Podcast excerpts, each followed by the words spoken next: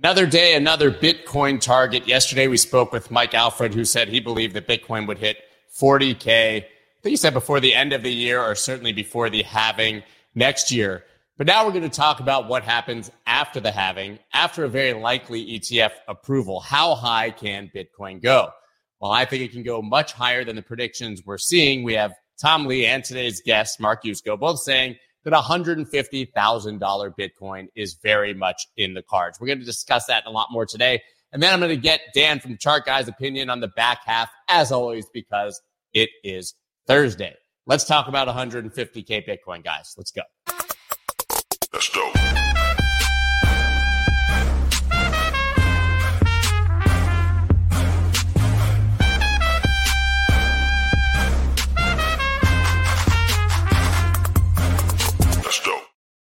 Everybody, I'm Scott Melker, also known as the Wolf of All Streets. Before we get started, please subscribe to the channel and drop the rocks people's elbow right on the like button.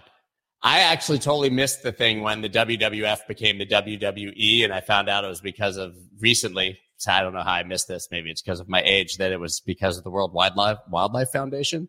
Is that true? They didn't like the name and they uh, sued the WWF and they had to change their name to WWE really relevant right now, guys, but that's, you know, got me thinking about the people's elbow for, for whatever reason. But that's not what you guys want to talk about. We want to talk about how Bitcoin could possibly get to $150,000. And I've got the best person to talk about it because he's one of the people who said it. We got Mark Yusko today. What's up, man? How are you? Hey, doing great, doing great. And uh, I, I, love the, uh, I love, I did not know the uh, backstory on the WWE versus WWF and um, crazy, Learn something every day. Yeah, apparently you can't have two WWFs competing for that very coveted three letters. And, you know, it, it's what's amazing to me is that you know people can can own certain things but not other things. It's like actually when I was naming my company, you know, all the good names are taken. You know, all the great words, all the you know big cats, the birds of prey and the guy finally said, you know, just just pick something that's a physical place because then anyone can use it. That's why you see lots of things named after streets or physical places. So I lived on Morgan Creek and and hence called it Morgan Creek. And then and the little funny thing is uh, James Taylor lived, grew up down the street from where we lived when his dad was dean of the medical school at UNC. And the song Copper Line is about Morgan Creek. So if you look around our office out there, we've got this copper line running uh, all through it. And on our logo, it's got a little copper line. And it's funny, he was coming to Carolina to, uh, they gave him a bridge. They gave him the James Taylor Bridge, and he was going to come to accept the uh, the naming. He said, "Oh, wouldn't it be cool if he stopped by because it was one of our board meetings and you know sang a few bars of Copper Line." So we reached out, and his manager said, "Yes, Mr. Taylor would would be happy to do a mini concert." I'm like, don't don't want a mini concert, want like three lines. And he says yes, and his his fee is is five hundred thousand dollars. Cheap, like, cheap. Uh, no, I know. So. Yeah, we'll we'll just take uh, going to Carolina in his mind then instead yeah. of going to Carolina. Yeah, exactly. Person. Going to crazy land in his listen mind. to his song, going to Carolina in my mind. It's free. Uh, we talk about Cumberland. I didn't actually know that, but it, kind of the same for uh, a lot of classical music and Christmas songs are basically public domain. So people use them all the time without having to pay any royalties, sort of yep. a similar thing. Anyways, we have two catalysts right here uh, that could catapult Bitcoin up 410%, pretty big number, predicts hedge fund veteran Mark Yusko. That's you. Obviously, we're talking about the halving the ETF, right? Because there's nothing else to talk about here. Yeah, and it's, it's so funny, right? technically, I, I did say you know 150k, which is 410 percent, but that's that's not my base case. Um, that was my blow off case. But you know, Tom Lee came out yesterday and, and doubled down on on his base case being being 150k. Um, but look, it the math is is simple to me, and and I'm I'm a math guy, so I I like math, and uh, I even have the hashtag just math, right? Um, so the fair value of, of a network is very determinable. We've talked about this before. You know, I can I can jot out a, a Metcalfe's law model and I can come up with a, a fair value for any network, whether that's a computer network or telecommunications network or you know the Bitcoin network. And that fair value number has been very consistent over the years. It's got a little bit of wiggle around crises, but it's, it's been pretty consistent. And today that number hangs out around 55K. Uh, talked to Tim Peterson, who I think has the best Metcalfe's Law model uh, at N Squared Crypto. And in a time like now where the price, which remember, price is a liar, has nothing to do with the value of anything. Um, it's just the price that two people exchange a small amount, and the price today is hovering around that you know, 29,000 level. That's materially less than 55. Well, then another thing happens, you know, we're in crypto summer. what's crypto summer? It's just the period right before the halving. And then we go to crypto fall right after the halving. And what do those mean? Well, four year cycle. Why it's four year cycle? Because it's baked into the code for the halving. And human beings go from greed to fear over these, these market cycles. Like in, in stocks, it used to run on about a seven year cycle with the business cycle. Then the Fed kind of messed that up with QE, and now it's more like 11, 12 year cycle. But uh, bottom line is cycles are human emotions, fear and greed. And when the price is below fair value, people like me accumulate. I'm, I'm, an investor. I mean, people like me. I'm not saying that's smart or dumb. It's just, I like buying things below fair value. I, I think that's a smart way to do things generally. And so investors will accumulate. Well, as we approach the halving, something happens. That fair value number is essentially going to double. Well, well, why is that? How can that be? Well, the halving is this ingenious construct that cuts the block rewards that are paid to the miners to secure the network. Well, if you think about it, the miners' costs are fixed. Electricity, power, I mean, power, electricity, and, and their, their machines. If the price didn't change and your block rewards get cut in half, you're basically out of business. So it in, inherently moves the price higher. And that's what we have seen every halving. And every halving between the four year cycle has added a zero. Went from 10 to 100, 100 to 1,000, 1,000 to 10,000. The last cycle, I think fair value jumps to 100,000, you know, right post halving. But that's fair value. What we know about markets is they don't stay on fair value. They get way below when people are fearful and they get way above when people are greedy.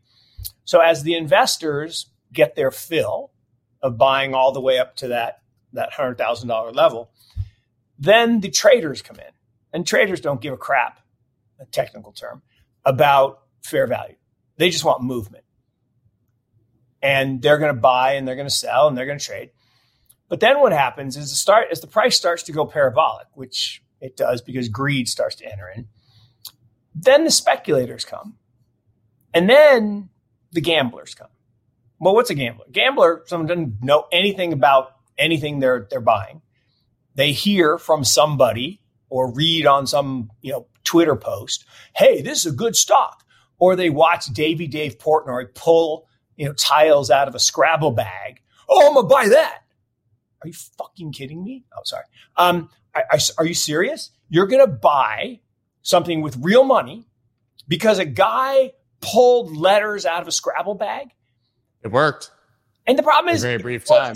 it works for a few minutes, right? It works for a few seconds because a, hun- a bunch of people do it. And the bigger your audience, the more manipulation you can you can do in the markets. And so GameStop and AMC and all that stuff with the redditors or the predators or whatever you want to call them, um, yeah, you can do that. And ultimately, Bitcoin, I think, will go to another speculative blow off. And Normally, that blow off has been about two times fair value. So in 18, we got to 20 on a fair value of 10. Uh, in uh, 21, we got to 60 on a fair value of, of 30. And this time, I don't think we do double. Why? Well, because the ETF should smash volatility to some degree, right? Definitely. We'll talk about the ETF. And, and that's the wild card. It should smash volatility, but it could blow all my numbers and all Tom's numbers right out of the water. we are going to watch Tom in a minute, but yeah, go ahead. But but the the reason I don't think it does twice this time is there's not as much leverage.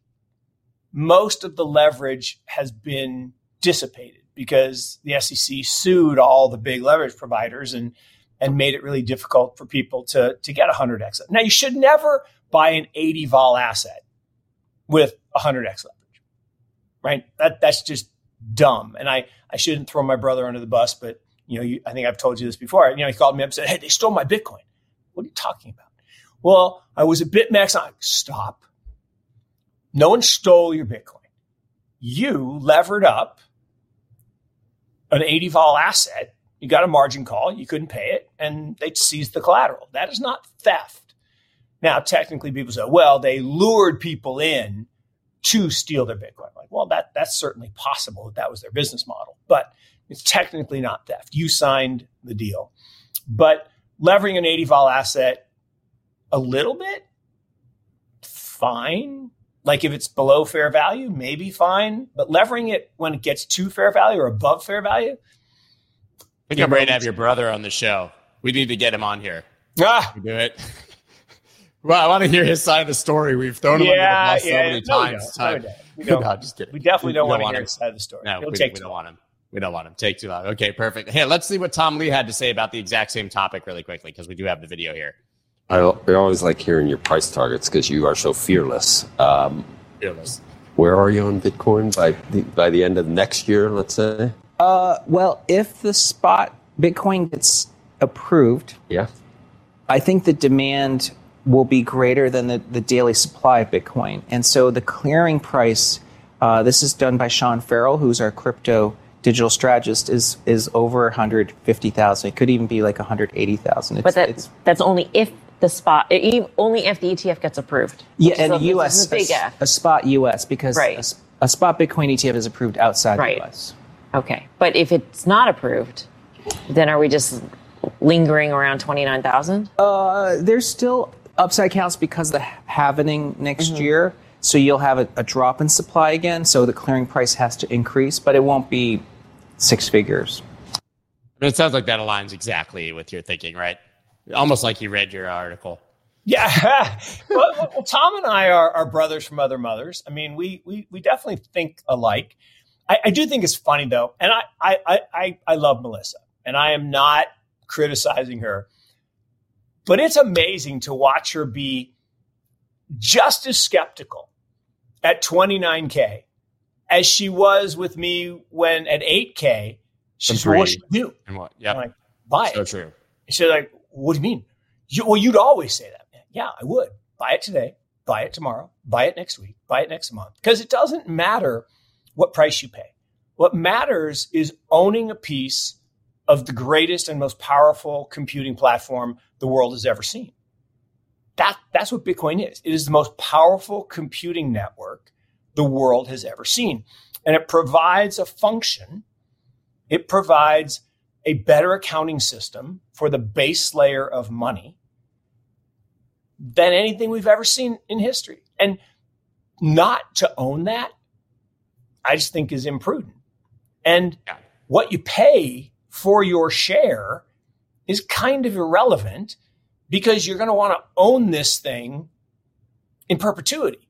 So I, I, but I think it's really funny to watch her be just as skeptical at 29 as, you know, four or five, wherever, four and a half years ago when we were on together And I mean, every single other metric about Bitcoin is showing that the fair value is much higher, right? I see even someone in the comments saying, listen, we're at 75% now of coin, long-term coins being held and not moved, right? We see volumes historically low, coins being moved off exchanges. I think a lot of that is a lack of trust in exchanges.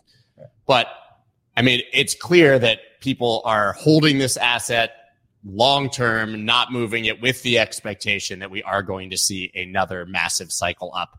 And I think the ETF, which we should talk about, only contributes to that. I think that would be happening, by the way, without the ETF news, because I think that's just a general trend for Bitcoin. the, the number of 55K is absent the ETF, right? The fair value of 55K, which is what we'll march toward by the halving, right? We'll march toward fair value. Then fair value will change on the halving event, and that pushes it to 100. So 100 has nothing to do with the ETF. Now, what the ETF has the potential to do, and I, I totally agree with Tom, it has the potential to really mess up the supply demand dynamic because you're talking about a $550 billion asset, right? And so an ETF, when, when the ETF is approved, and I'll, I'll give it 50 50 chance on October 17th. So on October 16th, they will deny or push the the Bitwise application the same way they pushed Cathie's application on Monday, Yeah. right? And you know we're investors in both, right? We own a little piece of Amun and we own a little piece of Bitwise, and I wish both of them would get approved because the first one that gets approved gets everything. The AUM. It's you know to the you know the victor takes the spoils. So I wish one of them would get approved, but it's, it's not going to happen. BlackRock will get approved, and they're going to be first. So October seventeenth, they're third in line. Could they get approved on? Yeah, 50-50. More likely, they push them 90 days into 2024 and it gets approved either in January or they might push it another 90 days and get it right around the halving. That Optics would be so crazy if they approve the day after rejecting Bitwise. So I agree with you that it probably likely gets pushed for that very reason. Yeah, yeah. yeah. But um, look, those people don't care about how things look in Yeah, optics. they They're like, we are manipulating this process. We aren't going to do it the way it should be, which is whoever put in first should get it. We have we've we've decided the winner. We're the you know the kingmaker, even though that's not their job actually. But but let's talk about this. So you got a 50, 550 billion dollar asset. When the BlackRock ETF is approved, that basically opens up 30 trillion ish. And this is from Eric Balchunas, who did the analysis, and I, I agree with him. Um, 30 trillion of assets under advisors and RIAs that right now are prohibited from owning the asset. Like I have a family harmony account at UBS. My brother in law's there, and I, I have some money with him. And I say, Can I buy GBTC? No. UBS says no. Can I buy uh, a mining company that does Bitcoin mining? No. So they don't let you do anything. That.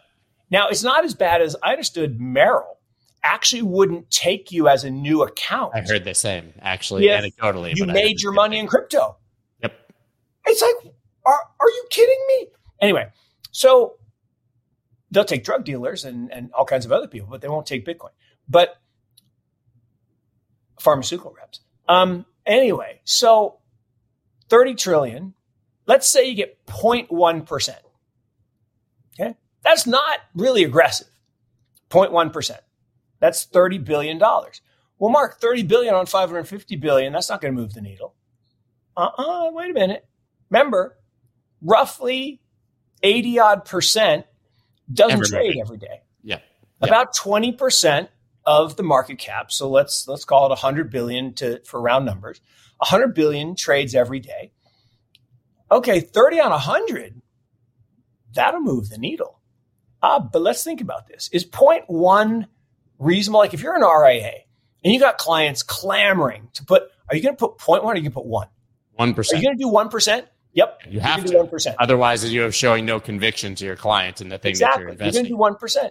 And 300 billion on 100 billion of free float will rock the price. That will rock the price. And once the price starts to go parabolic, there's a self-perpetuating mechanism that the greed kicks in.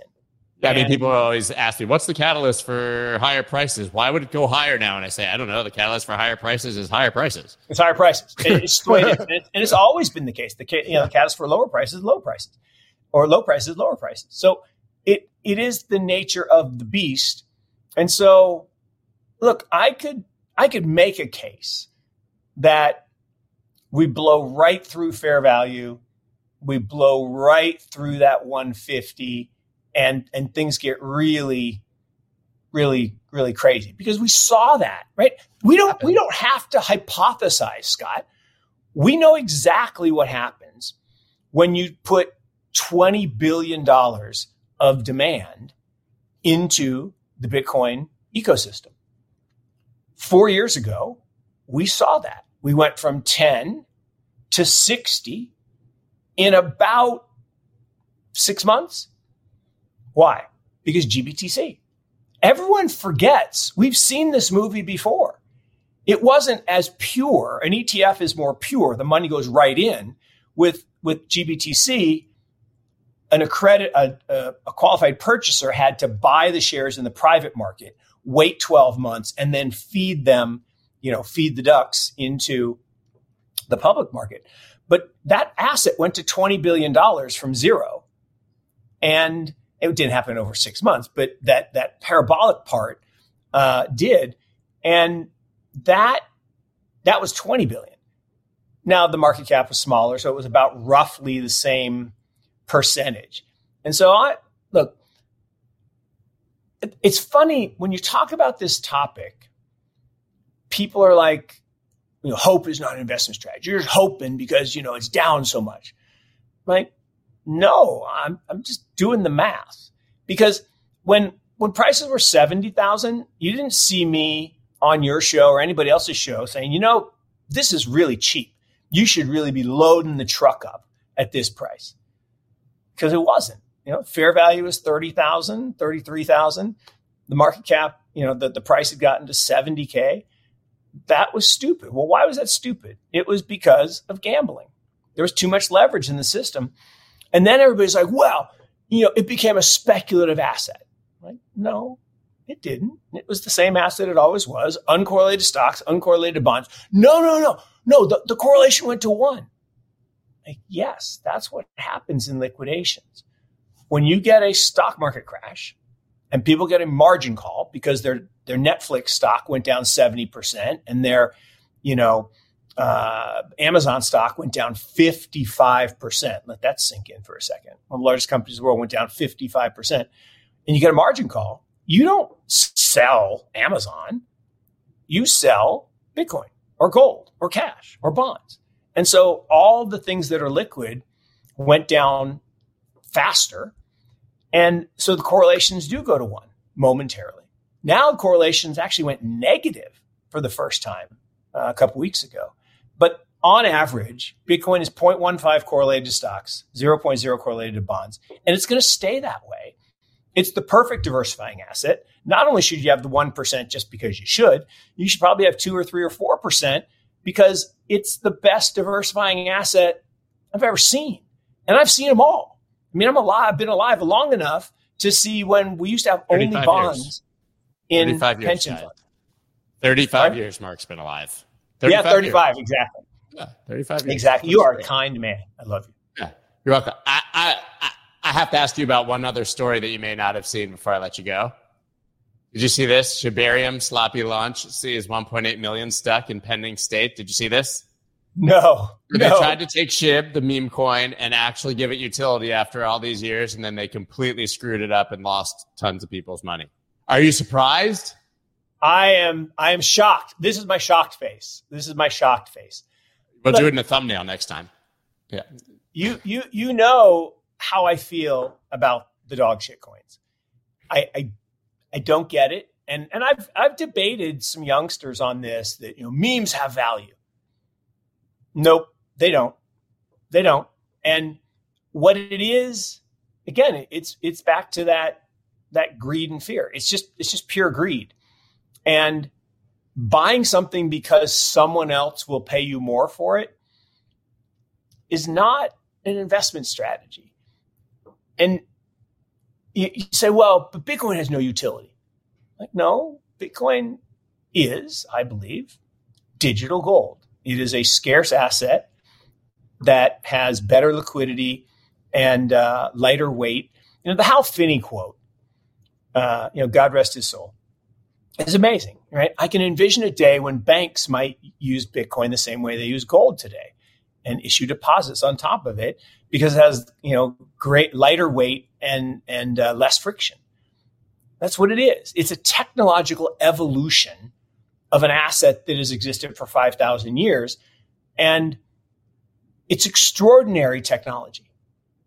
It's not a thing. It's not a speculative punt. It's it's a technology and triple entry accounting is at I don't even know how to describe how important it is for history because for 800 years we've dealt in a financial system that was reliant on trust. And trust is very expensive. We don't trust each other inherently. We doubt each other. We and trust requires other people and other people charge a fee. But here's the thing: we had Scott Stornetta on. We have a little podcast for digital uh, for Morgan Creek Digital called Digital Currents. And Scott Stornetta, for people who don't know, is if you read the white paper on the last page, there are eight footnotes. Three of them are to Scott's work. Scott and his partner are the co-fathers of blockchain technology. They coined the term. We could chain blocks of information together into this thing called blockchain. They they invented it, right? And he's a venture partner of ours. And I, I said, you know, when when was the day that you had the epiphany? And he, he described that day where he's like, blocks, chaining. Oh, okay. But but the more important story was, you know, he was around during this this whole evolution. And I said, well, what was the big kind of uh, epiphany? And he said, Well, I realized that, you know, Scott, if you and I have a transaction, we need a third person to validate the transaction, right? To establish trust. But he said, but the problem is that person's corruptible, right? I could pay them a little something, something to fudge my number. So I lend you a hundred and have them say, oh, no, Mark puts on his ledger 200 and I'll split the difference with you. So the Medicis get half. So we need someone to watch the third person, but then the fourth person is corruptible. So we need someone to watch the third person. Then we need someone to watch the fourth person. So basically, we need the whole world in order to verify a transaction. Does that sound like something you've heard of before? It's like proof of work. So he has this epiphany that you must have this total validation system in tech rather than human beings, which are corruptible all of it, this entire corrupt system is going to migrate, which is precisely why the incumbents don't like it. It's precisely why Choke Point, Choke Point 2.0 exists. It's precisely why Gensler exists. It's all of these things. But it's the Gandhi quote. First they ignore you, then they laugh at you, then they fight you, and we're in the then they fight you phase, but then you win. This technology has already won.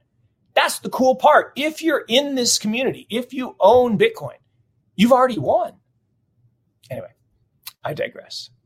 I agree 100%. But I think we can all agree that um, just because people like memes doesn't mean we should let a bunch of children actually handle other people's money and try to build things. uh, no.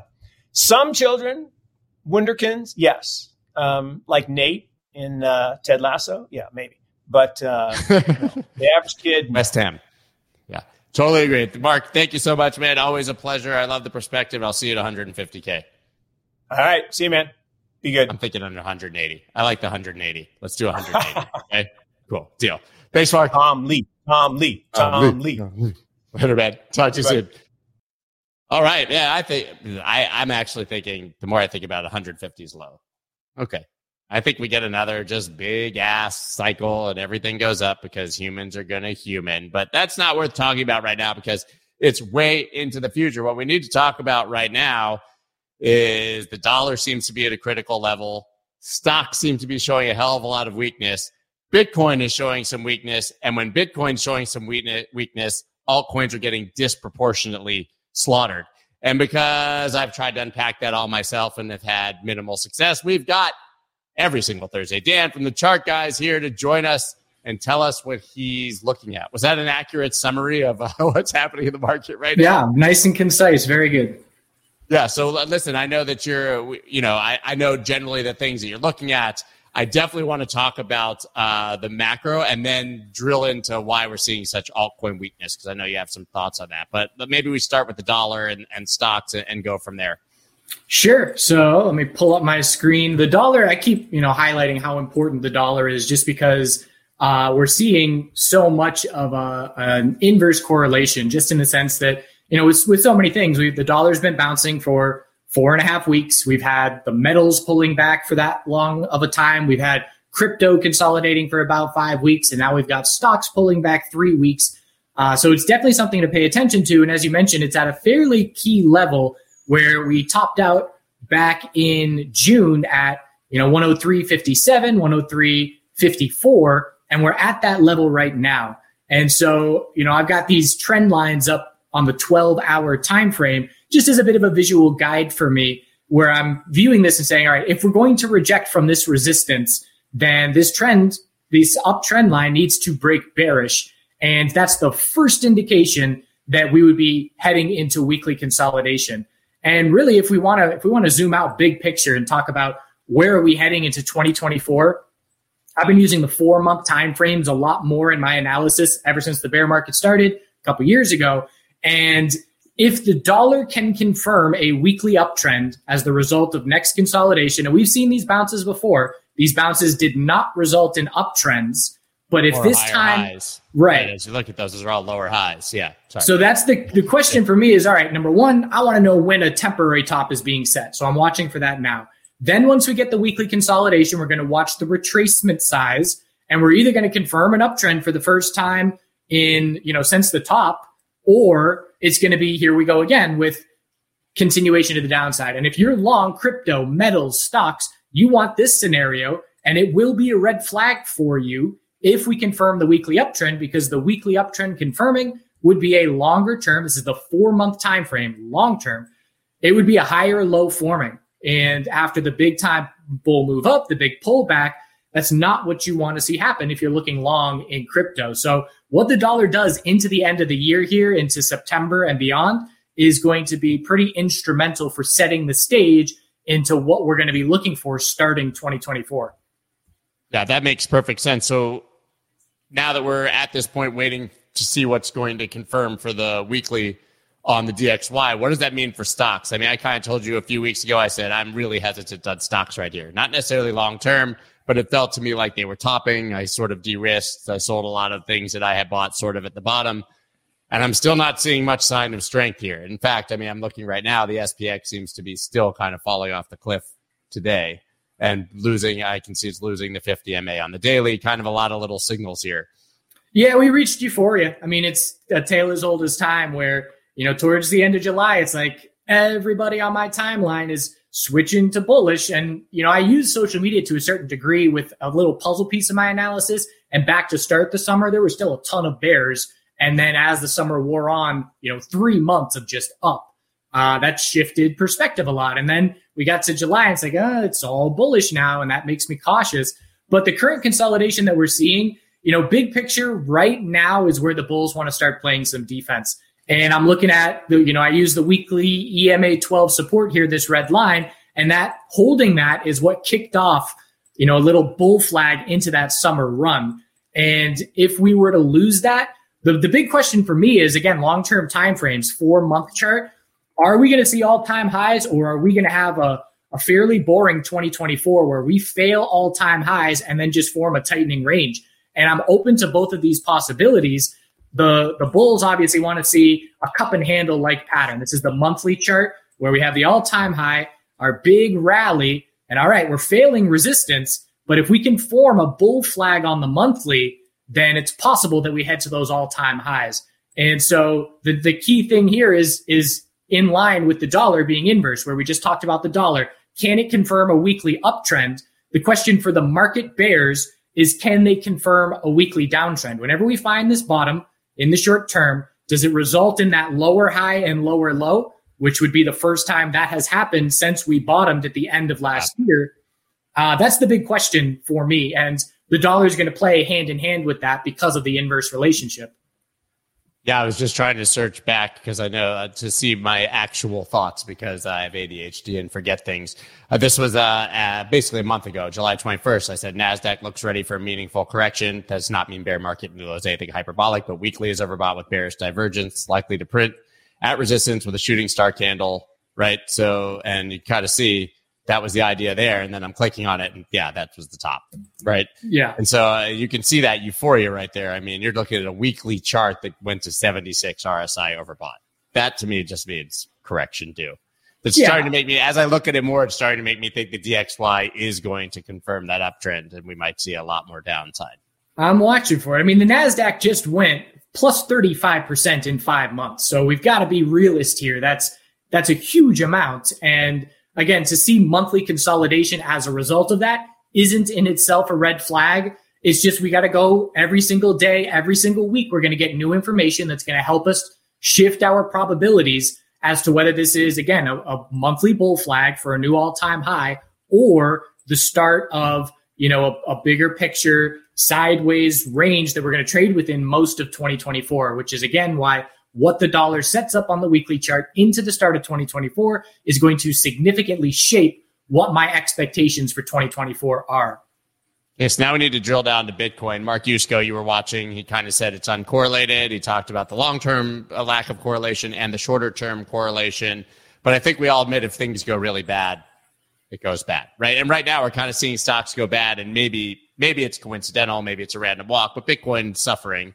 And we had sort of this same wick on SPX the other day as we did on Bitcoin yesterday or two days ago, which was a little surprising to me.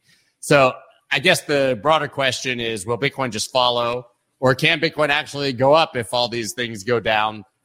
Or is it just going to be a correlated asset? And, you know, what do you I, I mean, things will change obviously over time, but I think it's going to. I, the power of human emotion always astounds me, and that's so much of what trading is: is understanding human emotion based on price. And uh, that's the one thing missing. You know, I was just listening to your conversation, and it was from a, a crypto centric perspective, whereas for me, so much is dependent on the sentiment of you know market participants based on the market as a whole. And so, you know, if the Nasdaq's a monthly cup and handle, and we confirm that into all time highs into 2024, absolutely. Bitcoin 150,000, sure. But uh, if we see a tightening range and the bears take back over and you know we we trade sideways for 2024 i do think that uh, any doubt in the market is going to bleed over into crypto and you just look back at you know yeah bitcoin got up to 69000 but that was in an environment where people were literally throwing money against the wall where i've never seen a macro environment that bullish in my 12 13 years and Yeah. And Uh, COVID and the money yeah. printing and the free liquidity on top of, yeah. And people at home with no jobs, uh, playing, you know, the stock market like the lottery for fun. It was a different time. Yeah, it was the, the perfect storm for massive speculation. And so, you know, again, really for me, long term targets, it's fine if you're an investor, you're not going to act. You know, you're just sitting and holding. You got to pass the time speculating on assets prices later. It's fun. Okay, I get it. But I also know that the 100,000 target that so many people had for last bull run got a lot of people in trouble. You know, my friends included. Myself Hey, included. Yeah, Right. I mean, it Like- didn't necessarily get me in trouble, but I really thought at 69, when it broke that 65, I was like, how does this not just fly to 100? And so Yeah. I didn't, you know, I didn't sell off there. Yeah, and that's that's what it, you know, if people have the number in their mind, and I see this in my friend who's not a trader, I see it all the time where he's got the number in his mind and uh, if it doesn't hit that number, he doesn't act. And it's hold forever. yeah, that can be a dangerous thing. And that's obviously what we see time and time again with the 80% pullback after the euphoria. Yeah, and so I mean, uh, Bitcoin obviously looks weak there right now, but I will say I, I do think Bitcoin looks weak. But looking at uh, let me let me take a look. I mean, just the really quick view for me, twenty eight thousand six hundred on the weekly is a really key level. I mean, that's the low of twenty twenty one between the sixty five and sixty nine highs, right? And it's just sitting there right now. So I can't get too worried yet unless we start seeing that breaking for me at least on significantly higher time frames, and then kind of have the 200 MA lurking right below. Then if you even go to the daily, it's we're sitting at the 100 MA, and this you know, is kind of the same line, 28 fours. I really want to see what starts to happen in this area is really the gist. Cause look how, over, I mean, I saw you look at the 12 hour, 12 hours oversold, six hour way oversold, four hour tragically oversold. We're looking 17 RSI on the four hour right now. I mean, we're getting to like extreme, even with this little price movement, we're getting to extremely, extremely sort of fearful here in my mind. Yeah, as soon as we're done here, I'm going to scout a, a, bounce in some of these crypto miners just because their four hour RSI is at some historical bounce levels. And so that definitely has me interested looking into short term bounce. But again, going back to the weekly scenario on the dollar and how that would look like on Bitcoin. So let's say that the dollar tops out in the near term into weekly consolidation and then sets up the trend change. That would look like Bitcoin finding some support here in the short term, failing the recent high of 31.8 or breaking it with zero follow through and then you know acting as a, a, rising wedge type of pattern if if the dollar is able to confirm the weekly uptrend so again it's just going to have such a massive impact on what i expect in the short term but as far as the short short term i'm definitely watching for a four hour oversold bounce to begin and one thing that i'm looking for is you know maybe we sweep the lows real quick and then get that four hour bounce underway into tomorrow that's how we would get a divergence too, right? Mm-hmm. I mean, mm-hmm. I always I, I love overbought, oversold, but really I'm looking for that sort of higher low on RSI with the lower low on price, and that sweep could could do it exactly what you're talking about. But then, so now we, I think we're all going to look for bounces, but I don't know that that necessarily means reversal. But then now we have to drill down to altcoins, right? Because Bitcoin goes down 1%. It seems altcoins now go down 10. Yeah. And there, and really it's just, it's just long-term trends where even when Bitcoin's up at the high and up at, you know, it's bounced 100% and it's up at four month highs or whatever. I mean, these, so many of these coins were still just setting weekly lower highs and long-term downtrends. Um, you know, even like ADA and Atom and all these names, is just, okay, nice bounce. I mean, we went on Atom from seven to 10, 50% bounce. Great. But it's just a downtrend and it's, you know, the, those big bounces are part of the longer term downtrends. And so, so many of these coins do still have a lot of work to do on the longer term. And, you know, even ADA, big bounce, 22 cents up to 38. That's a lot, but it was just a longer term lower high. So, uh, the, the altcoins have so much more proving to do. And really what, what usually happens is Bitcoin gains a lot of confidence. Then that confidence seeps out into the altcoins. And so obviously if there's, if we don't have that confidence in Bitcoin, then the altcoins get even more smashed as they have uh, a lot less liquidity. And what we saw a couple days ago in the altcoins, I mean, it was a three minute just smash drop, two and a half minutes of just straight down five to 10% on a bunch of these coins. And just knowing that that can happen in two and a half minutes, that in itself is, you know, bearish in terms of uh, scaring a lot of people away from altcoins. And, and Bitcoin itself had only gone down from it's like twenty nine five to 29 or you know, and and was right back at 29.2, or went to you know twenty nine six for a second to just up. I think it bounced above 29. They're just, I, I, mean, it's very hard for me right now. I had Ben Cowen on. Maybe they're all, everyone I have on is turning me bearish. It's just very, and I still hold all the altcoin positions I was holding, but like very hard for me to get interested in them right now. Yes. Yeah, like so far down the risk curve, and we're still waiting on so many things above it on the risk curve to confirm that that can hurt it. Yeah, for a lot of people, I mean, Bitcoin's current trading is risky enough, and so you know to get into those altcoins, it definitely. And again, there's you know everything that keeps happening in this space, FTX and SEC, it just keeps pushing more and more people away from altcoins, and uh, that definitely impacts the amount of liquidity and you know the amount of bid support. Yeah. So listen, you said you were going to go take a look for at some miners. Can we just look at the miners for fun? I've got you here. You're going to do it anyways. I think it yeah. good. Uh, I think it'd be a good intellectual exercise, not to put you on the on the spot, but yeah, no, that's fine. Love to love to watch it happen in real time. Wow, so yeah, real Riot is really getting smashed. Yeah, I, I just I just look at Riot. You know, it's we're giving back the majority of the move, but we're entering this. You know, back before this breakout took place, there was a lot of price action around here, and we're back now in it. You know, twelve the twelve dollar range, the upper twelve dollar range was the upper part of this channel, and so here we are back testing this this support zone. And so that has me interested along with uh, the four hour RSI. You know, I look down and say, okay, that's down at 17. And I just scroll back. I like historical RSI levels, you know, something being oversold. If we're weak, that's not enough to go long. But if I look back and say, okay, well, every time The RSI has dipped below 20 in the last four years. Uh, it doesn't stay there for long. That definitely finds a local bottom sooner rather than later. So that is what starts to get me interested. And so, you know, right now, what do I need to see on Riot? If we get a new high of the day here, that's the first indication that a little shift is taking place. And it's just one time frame at a time. We zoom out to the hourly. And if we get the new high of the day, we remind ourselves, okay, good start. But if we don't break 1350, it's just an hourly lower high. So we just got to see that one time frame at a time. And what I would like to see in an ideal world is for Bitcoin uh, to break, as I mentioned, break 28.3, which is testing right now. Uh, see relative strength in Riot and MARA, where let's see if Bitcoin flushes 28.3 here and those names don't significantly break their low of the day. That would be a slight sign of relative strength. And if Bitcoin breaks 28.3 straight into a bit of a V shape uh, move, that would be the ideal setup to look long for a temporary bounce. And my style of trading, you know, I'm definitely would be trading counter trend on these names. So what I would look to do is, you know, let's say we bounce 1260 to 1310. I take partial profit knowing that we're in an hourly downtrend just in case the hourly downtrend continues.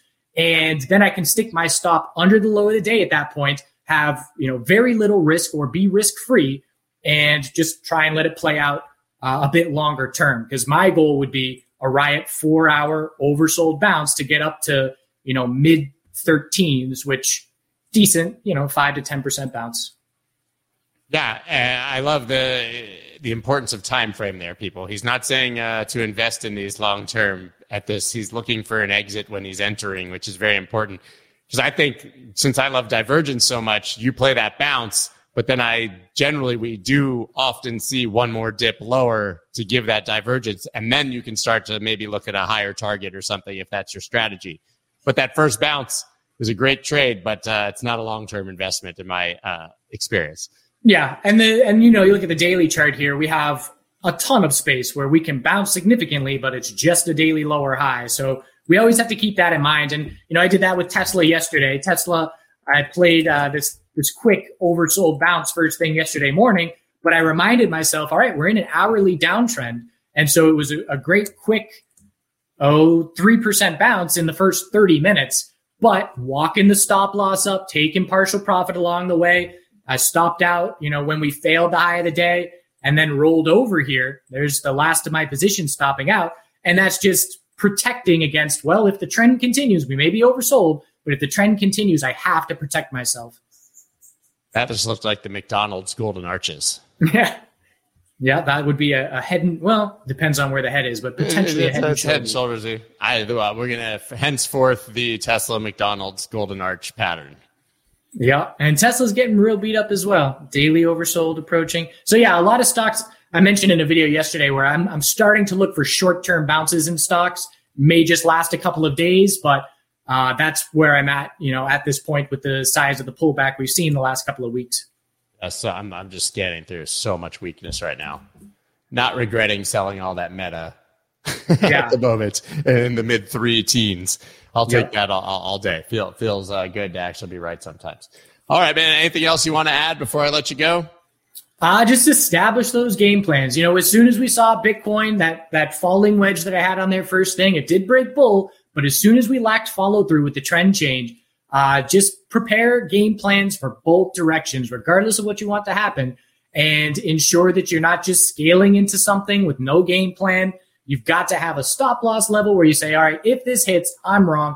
I don't want to be in the position. And again, just always risk management. I love knowing worst case scenario. This is the worst case scenario. This is what my account will be at. This is how much I will lose. And when you know that in, in advance, it's a lot more psychologically forgiving when it happens. The only thing you can control in trading is how much you're willing to lose. I, it's always been a, a, mantra for me. So the one thing I've already accepted it as a loss when I take the trade mentally. I don't trade as much anymore, but that used I used to have to do that. Basically, yeah. just writing a check and sending it off, and uh, you know it's gone. And so anything uh, that happens in my favor, better than that, is a uh, good outcome. That's my approach as well. All right, man. Thank you so much. See you next week. Have a great day. Everybody go follow Dan. Obviously, uh, the the uh, Twitter name is down in the description and check out his channel. One of the few, you know, I don't have that much time, but I, I, I pretty much religiously uh, continue to watch his videos since he's going to be here and to know what we're going to likely talk about. And he's been pretty dead right since we've had him on the show. So that's also uh, encouraging. Not that we expect people's crystal balls to, to work out that well. Guys, got Twitter spaces, of course, in about 25 minutes. And I will be back tomorrow, I think, with David Lynn to do our new weekly Friday show. All right, guys, it's been a pleasure. Peace out. Bye. That's dope.